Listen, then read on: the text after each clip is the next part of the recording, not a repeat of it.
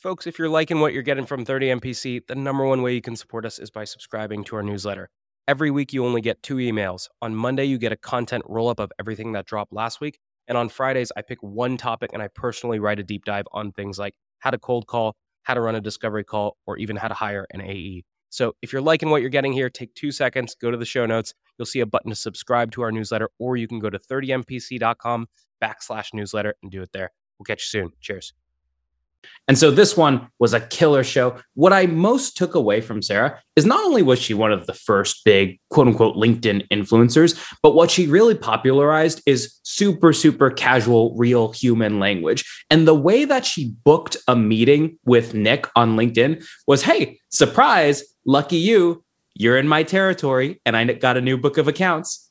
And that is something that you cannot possibly say would be a templated message. It's such a pattern break from all the other nonsense of prospecting. And way too many people want to say, well, AcmeCo is the leading provider of lead management software. Meanwhile, Sarah is breaking through all of the noise. She also does this with her upfront contract. And honestly, I'm not going to lie, a lot of time when people are like, hey, I want to talk about your business priorities first. I, am not crazy about that because I feel like it makes people cringe. But when Sarah gave her upfront contract, it was the first time that I actually understood why it helps to start at the business priorities. What she said is like, by the way, like Gong's Gong's marketing is almost too good. And so everybody thinks all we do is we just analyze your calls. But honestly, everything from the first time you prospect to the time you onboard and close a deal, we probably have a use case for almost everything you have. So why don't we start at the business priorities and then I can give you a sense of where we can actually help. That actually crystallized it for me in a non cringy fashion of why you should start at the top level business priorities. What did I miss? Well, what she does is she weaves in a little bit of personality and like conversational tone into everything that she does. And I think a lot of salespeople they get nervous and they hear about this actionable tactic on the show, and then they say it with with no humanity inserted into it. And usually, the tipping point for a seller is when they stop trying to sell like a person that they heard and they start selling like themselves. And what I mean by that is I can hear a tactic from Armand and I want to use that tactic. I want to implement like the heard your name tossed around opener, but I can't do it. I, I can't just like copy Armand's tone of voice. I have to be Nick when I'm selling. And so I think Sarah does that really, really well. Today's tip to optimize your sales day is brought to you by Boomerang. If you get an email and the action required on that email is going to take you less than two minutes to do, do it on the spot. It's not worth adding it to your to do list, having to look at the item, remember what you need to do. That's going to take you more than two minutes anyway. So do it on the spot, get it off your plate. Now, we documented our best templates and tips to help you optimize your sales day with our friends at Boomerang, and you can get that documentation for free at the link in the show notes. Your ZoomInfo actionable insight tactic is called Jane's Moving Up. Why? Because that's the email subject line you'll use when you get a real time notice that your prospect Jane just got promoted. From there, in the email, explain how ZoomInfo helps rising sales leaders win their first 90 days on the job by highlighting coaching opportunities or supporting a team wide prospecting push. And you can try out this trigger based email template for prospect promotion and four other scenarios inspired by ZoomInfo's go to market plays. Link in the show notes. This actionable competitive tactic from Klue is the trap question. Steer discovery toward the winning zone. If we're competing with a podcast that has no newsletter or webinar series, we might ask a trap question like How do you figure out if those podcast listeners are making their way to your mailing list? And when you're in a head to head, there's no better way to prepare for your next competitive battle than with our trap questions and battle card templates from our friends at Klue. The link's in the show notes. Otter AI's Otter Pilot for Sales gives you the freedom to sell on your discovery calls by taking notes for you. One of the best ways to deepen your discovery is to ask your prospect about the impetus behind their goals. So when a prospect tells me they want to advertise on more sales podcasts, I'll say, well, it's not every day that you wake up and decide you want to sponsor a podcast. What's causing you to even explore this in the first place? Now, we put together the ultimate discovery checklist with our friends at Otter AI, which you can get for free at the link in the show notes. Gong's going to help you run the five minute drill at the end of all of your calls today. At the end of a call, pressure test the prospect with three questions. Number one, do you want to buy? If the answer is no, why set a next step at all? Number two, when do you want to buy? If it's tomorrow, we got to move fast. Number three, how do you buy? Based on the first two answers, I can now adequately decide if and how I set a next step. And this was stolen from the Gong 30 MPC 90 minute masterclass, and you can steal it too in the show notes.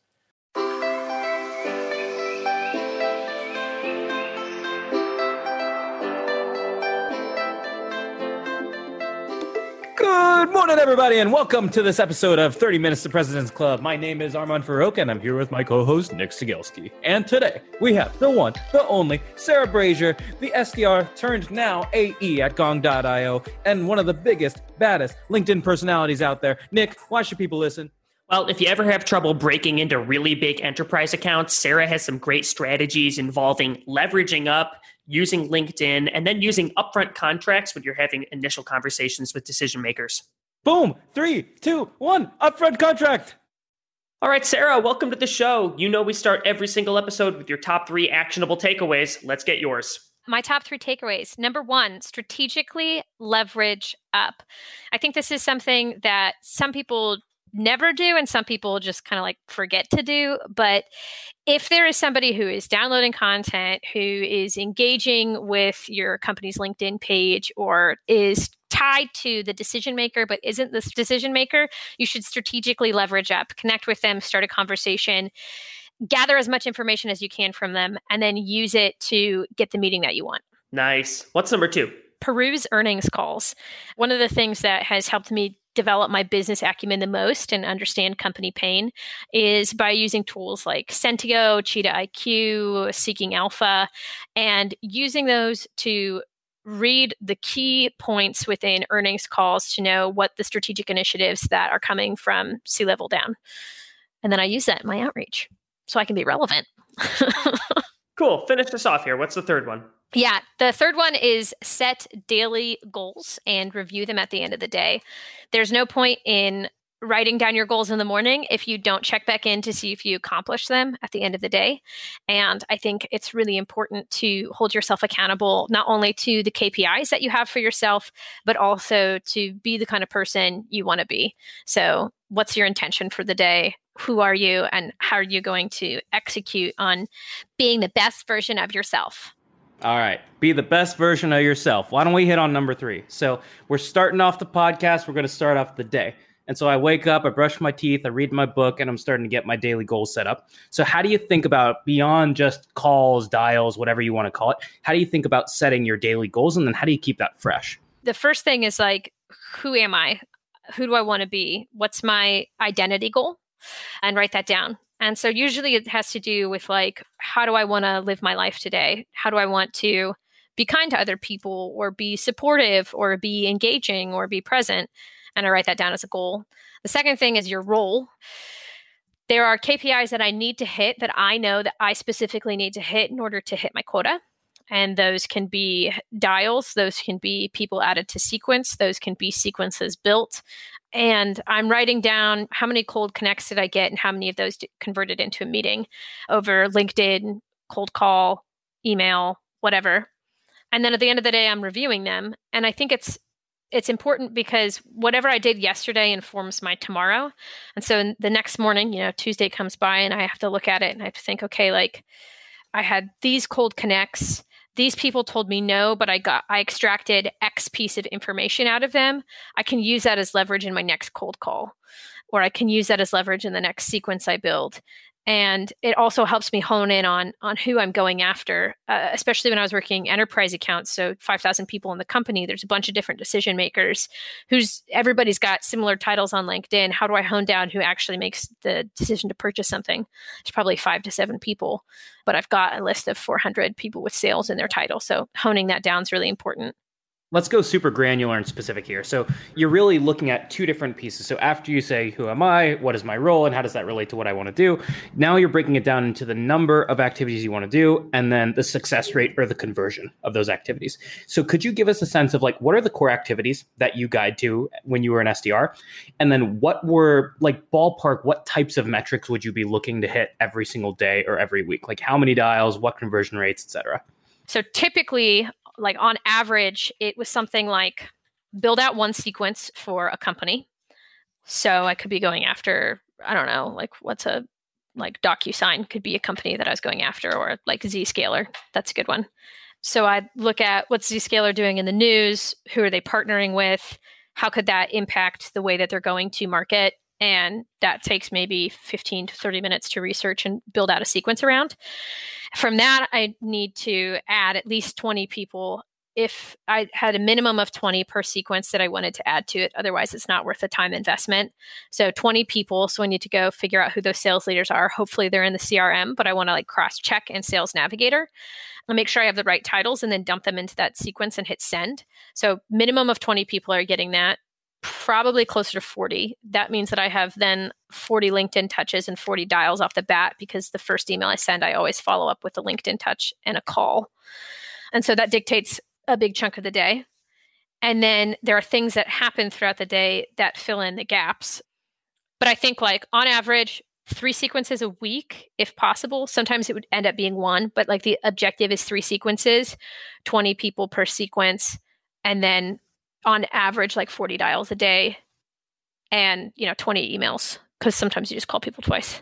I'm curious about those LinkedIn touches that you're talking about because you're sending that intro email and then you're touching somebody on LinkedIn. And this is an area that I still haven't gotten my head around the best way to do it. Are you just sending a connect request with no message? Are you sending a super tailored message in the request? Are you doing an in mail? What's that LinkedIn outreach look like? Just to stand out in the immediate, having a note's really important. But I also decline any note that's just like, hey, Sarah, I want to tell you about my product or something that's really generic. I prefer when someone writes something that showcases their personality and the fact that they like actually took the time to understand at least a little bit of who I am as a person. So I thought if that's how I feel about it, then a C-level executive or a VP of sales or someone who is getting bombarded by SDRs all the time they're going to want that but even more because they're probably going to be way more annoyed, annoyed than i am when when people don't send me notes because i'm nobody so. Well that's real empathy. That's that's not just saying i hope you and your family are doing well. Like that's legitimate empathy. You're saying oh how did I feel? Let me project that on another person. So, okay, so what exactly would you say to a person though? Because I'm with you. I decline, I, I barely ever decline invites. I usually just accept everybody. But if somebody says, Oh, Nick, I see we had a lot of mutual connections, I think it would be great to expand the network here. I just know it's some like templated garbage someone's sending me. So, what specifically would you say to a VP of sales you want to connect with? Yeah, I'm looking up one that I just sent. This was to a woman who is, she co founded a company and she runs the sales organization there. And I sent it on Monday. And I said, You founded a company in a male dominated industry and are leading a male dominated department. Pretty sure you've checked some major boxes open to networking. We do something super similar where, like, it's all context. And it's like, everything I know about you, you're really saying nothing about Gong whatsoever. No, I think that's the tackiest thing to do. That I also sent one earlier today to someone who is not a decision maker, but she's downloading a bunch of our content. And I said, she lives in Austin. I said, You live in a cool city. I live in a cool city. You're an AE. I'm an AE. We have 12 mutual connections. Open to networking.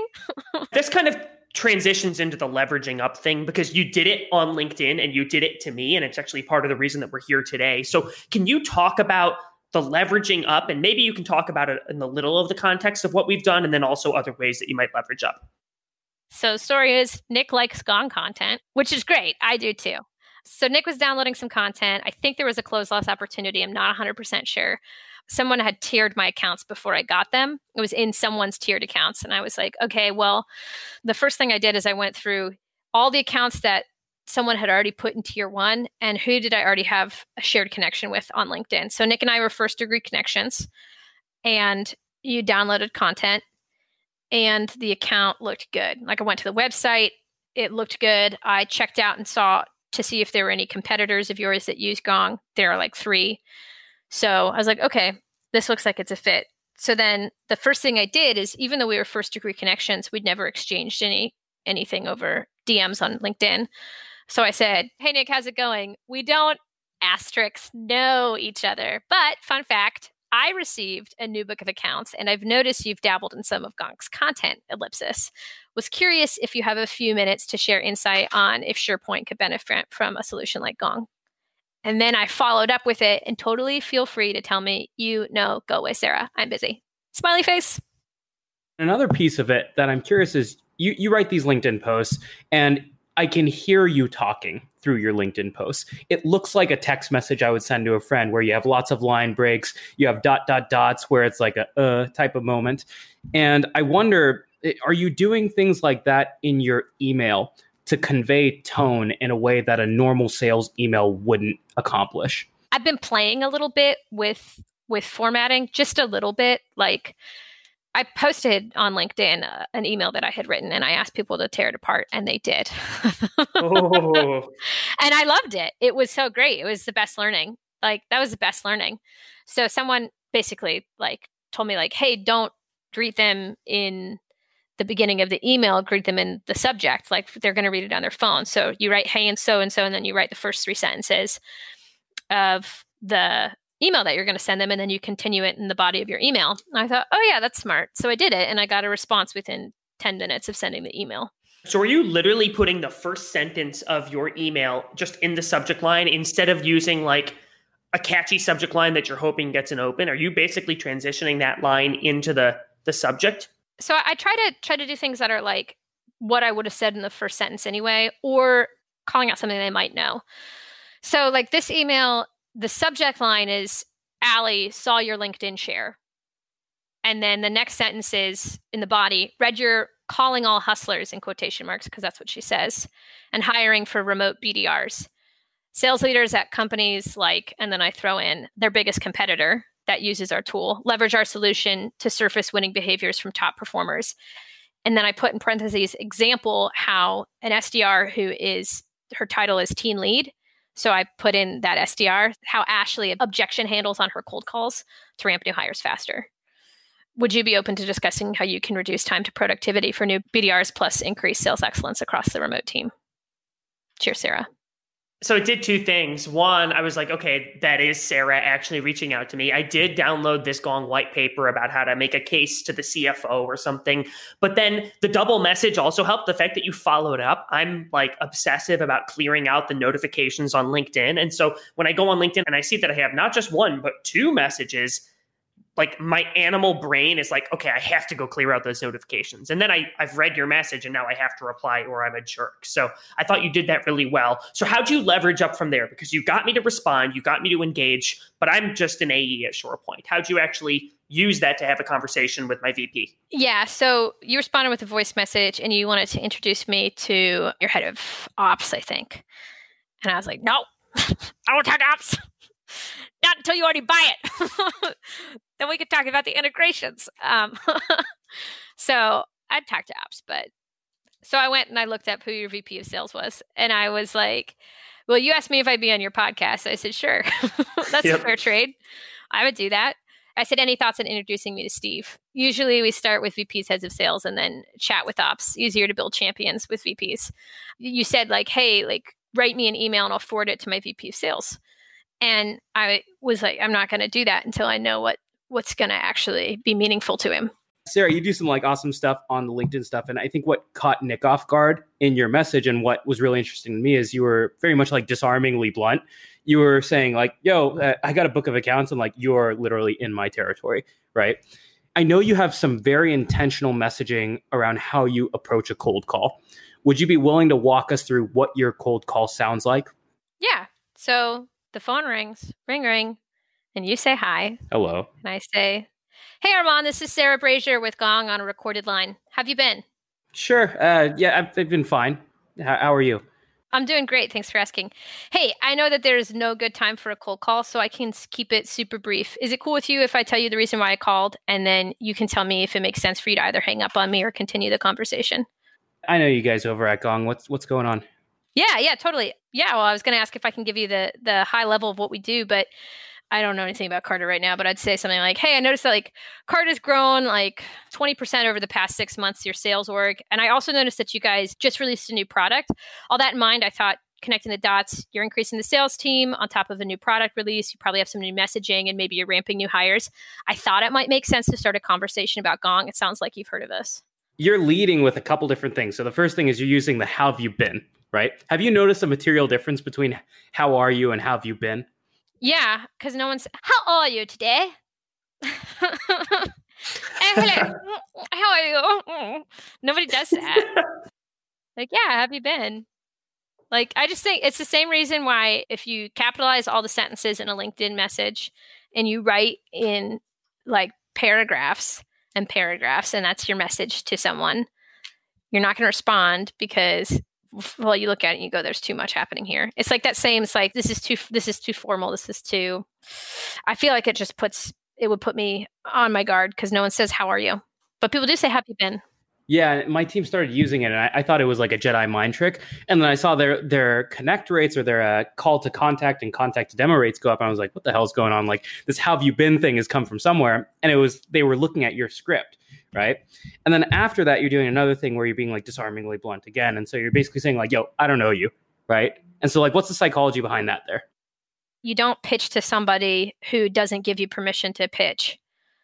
And so if you say like hey, like, can I tell you why I called? And then you get to decide if you hang up on me or not. You're still controlling the conversation. Like, I'm still very much an authority in the conversation and I can push and pull it the way I, I want it to go. But it gives the prospect a sense of autonomy, which is what I think is like what all humans crave is like we want to be free. We want to have autonomous decisions in our lives. If my prospect happened to have stumbled upon Gong's website and knows what it is and really liked it, then they probably would have like put in it like they, they would have bought it. They just didn't know. So now I got to call them and tell them. I'm just like a different, I'm just a different form of marketing in this piece of the puzzle. But I want to make sure that that it's really their decision. My feelings have nothing to do with this. It's like, do you want to hear about this thing? Yes or no? Well, it's true. I see a lot of salespeople they'll cold call somebody and then that person will say, oh, not interested, or they'll hang up on them and they'll think, oh, I guess that account wasn't a good fit. I'm going to take them off my list. But there's two parts to the cold call there's the actual getting to the point where they are listening, not just hearing, listening to your value proposition. And then there's the actual value proposition. Does it resonate with them at all? If you can't get past the first part, you're just another telemarketer and they are not actually listening or hearing what you're saying. So it's useless. So, in my mind, you have to get them to buy in and commit to the conversation, whether it's the contextual lead that Armand does, or Sarah, you and I have a really similar opener where you're saying, Hey, look, I know you didn't expect me to call yet. Can I tell you why I'm calling? And then you can tell, like, you get permission. I think it's like permission is key. That's the most important thing. And that's what happens in any part of the buying process. Like, that's what I'm learning as week three and whatever, however long I've been pretending to be an AE. so how else are you using permission in the in the like the AE sales cycle? Right. Well, I think like everything you do, you have to get people to opt into and opt out of. So I think like one of the key things that we learn in our Sandler upfront contract is hey, if at any point in time during this conversation, if this doesn't make sense or like it's just not meeting your needs, would you feel comfortable telling me no? And then you pause and you wait and you have to ask that question. You have to get them to say, yes, I'd feel comfortable telling you no. Because if something happens at the end of the call, you're trying to set up next steps and they say, oh, I got to think about it, or mm, we'll do it. And they're trying to be wishy washy. You just say, I'm confused. I thought, you know, at the beginning of this conversation, you said you feel comfortable telling me no. I'm getting a sense here that m- maybe you don't want to move forward. Is is there some kind of is there something that we need to lay out on the table right now? And then you can use that. They do it better. So I use the upfront contract as well. And I remember when I was first practicing it, it felt weird. It's like the typically it goes one of two ways type of thing. And I was like holding my hands in the air and I was like, what the hell am I doing? So can you walk us through what your upfront contract sounds like? Because I find that everybody modifies a little bit for their style. This is sort of what it sounds like. Hey guys, so it sounds like we've got like 30 minutes left on the calendar. Does that sound or about right to you guys? Yep, looks right. Okay, cool. And it, and it's cool with you if we record this call? Yep, I'll go with me. Awesome, sweet. I feel like it might make sense to just set like a brief agenda and then we can go from there. Obviously, I reached out to you because you know I think that there could be a good fit between our company and yours. I really do have some questions right now, sort of around your business priorities, your roles, and kind of what you're trying to achieve moving through 2020. Obviously, I'm sure you have some questions for me around how Gong can can be helpful in the in those cases. Typically, obviously, you know, a conversation like this goes one of two ways. Either we find like, ah, this isn't a fit. In which case, would you feel comfortable telling me no? For sure, you'll get a no. Awesome. Excellent. I love I love selling to salespeople because they'll tell you no. Yeah, and then like the other way is, and that's this is my hope is that we actually find that there's a fit. In which case, the the next step of this process would be, be for us to set 30 minutes aside, and I can kind of repeat back what I've heard from you from this conversation and kind of showcase the use cases in, in Gong's platform. Does that sound fair to you? Yeah, sounds good. Awesome, sweet.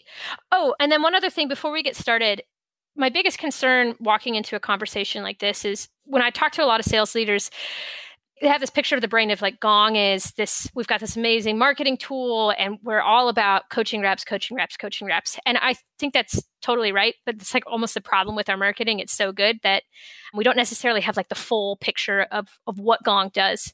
And the reality is that we kind of we solve a lot of different use cases. Anything attached to revenue, we probably have a use case for. So in that vein, I'd love to kind of open up this conversation by understanding your top priorities of your business, then we can kind of get into is coaching the thing that makes sense or is it market intelligence or deal intelligence, so on. D- does that sound okay with you? Uh, that sounds good to me. Okay, awesome. Sweet. Well, is there anything you guys want to add? That piece is so important because you talked about autonomy earlier, and that last sentence there is there anything you want to add? It gives me this sense of control. All right, Sarah's not just domineering where the conversation goes, she's giving me a chance to take part in building the agenda this was an awesome episode. So we went through LinkedIn, we went through emails, we went through phone, and then the initial agenda. So we went everything leading up into the disco call.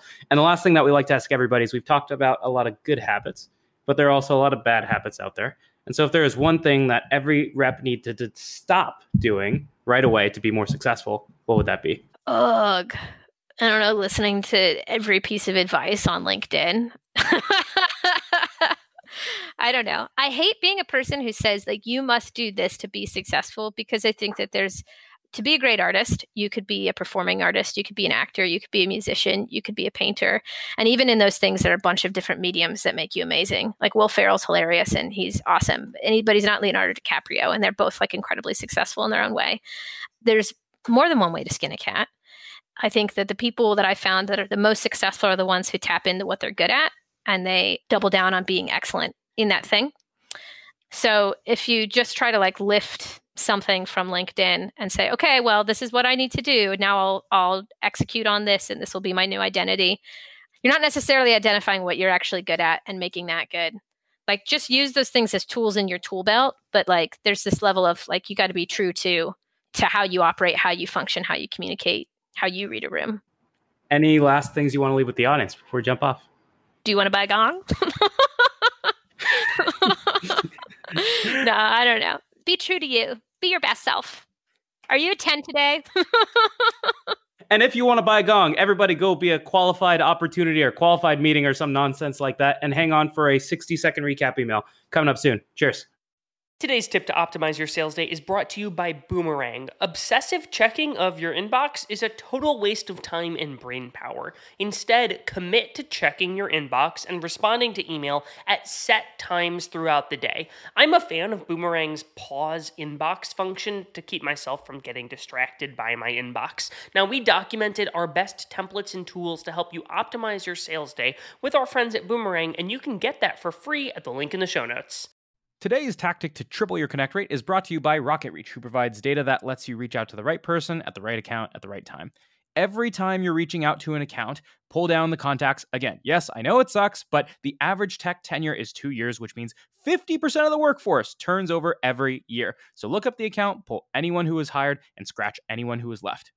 And one way you can pull verified and accurate data is with RocketReach. So if you like this, check out their toolkit on eight ways to triple your cold call connects in the show notes. Here's my secret to being a sales superhuman it's auto reminders for everything. If I expect any reply from a prospect, I press Command H, and Superhuman pops it right back into my inbox if I don't get a reply in two days. That means if you handle an objection, if you suggest times for a meeting, or if you ask for cuts back on red lines, always create a two day reminder task and assume they will not reply. So if you want to follow up on time every time, you can get a free month of Superhuman by checking it out in the show notes. Your top four takeaways from the episode with Sarah Brazier include number one, write like a human, especially in your LinkedIn DMs. No over formal language. Number two, leverage up by reaching out to ICs and then get those referrals up to the VPs. Number three, tell them it's a cold call. Yo, it's a cold call. Then ask for permission to sell before you start selling. And then number four, use that same permission based selling in your upfront contract. Get them to buy into the agenda. Nick, how do people help us out? So this week, I've really enjoyed reading everybody's sweet reviews on iTunes. And if you haven't given the show a text review, maybe writing Nick is the best host ever, go ahead, give us a review, let people know that you like the show, and we'll see you next week on 30 Minutes to President's Club. And put your favorite host in the review. Thank you.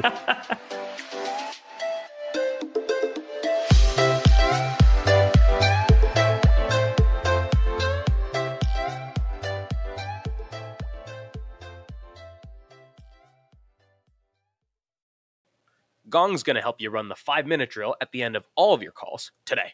At the end of a call, pressure test the prospect with three questions. Number one, do you want to buy? If the answer is no, why set a next step at all? Number two, when do you want to buy?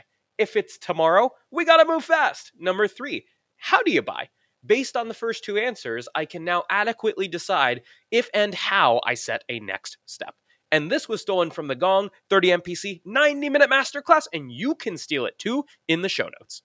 Today's tip to optimize your sales day is brought to you by Boomerang. Obsessive checking of your inbox is a total waste of time and brain power. Instead, commit to checking your inbox and responding to email at set times throughout the day.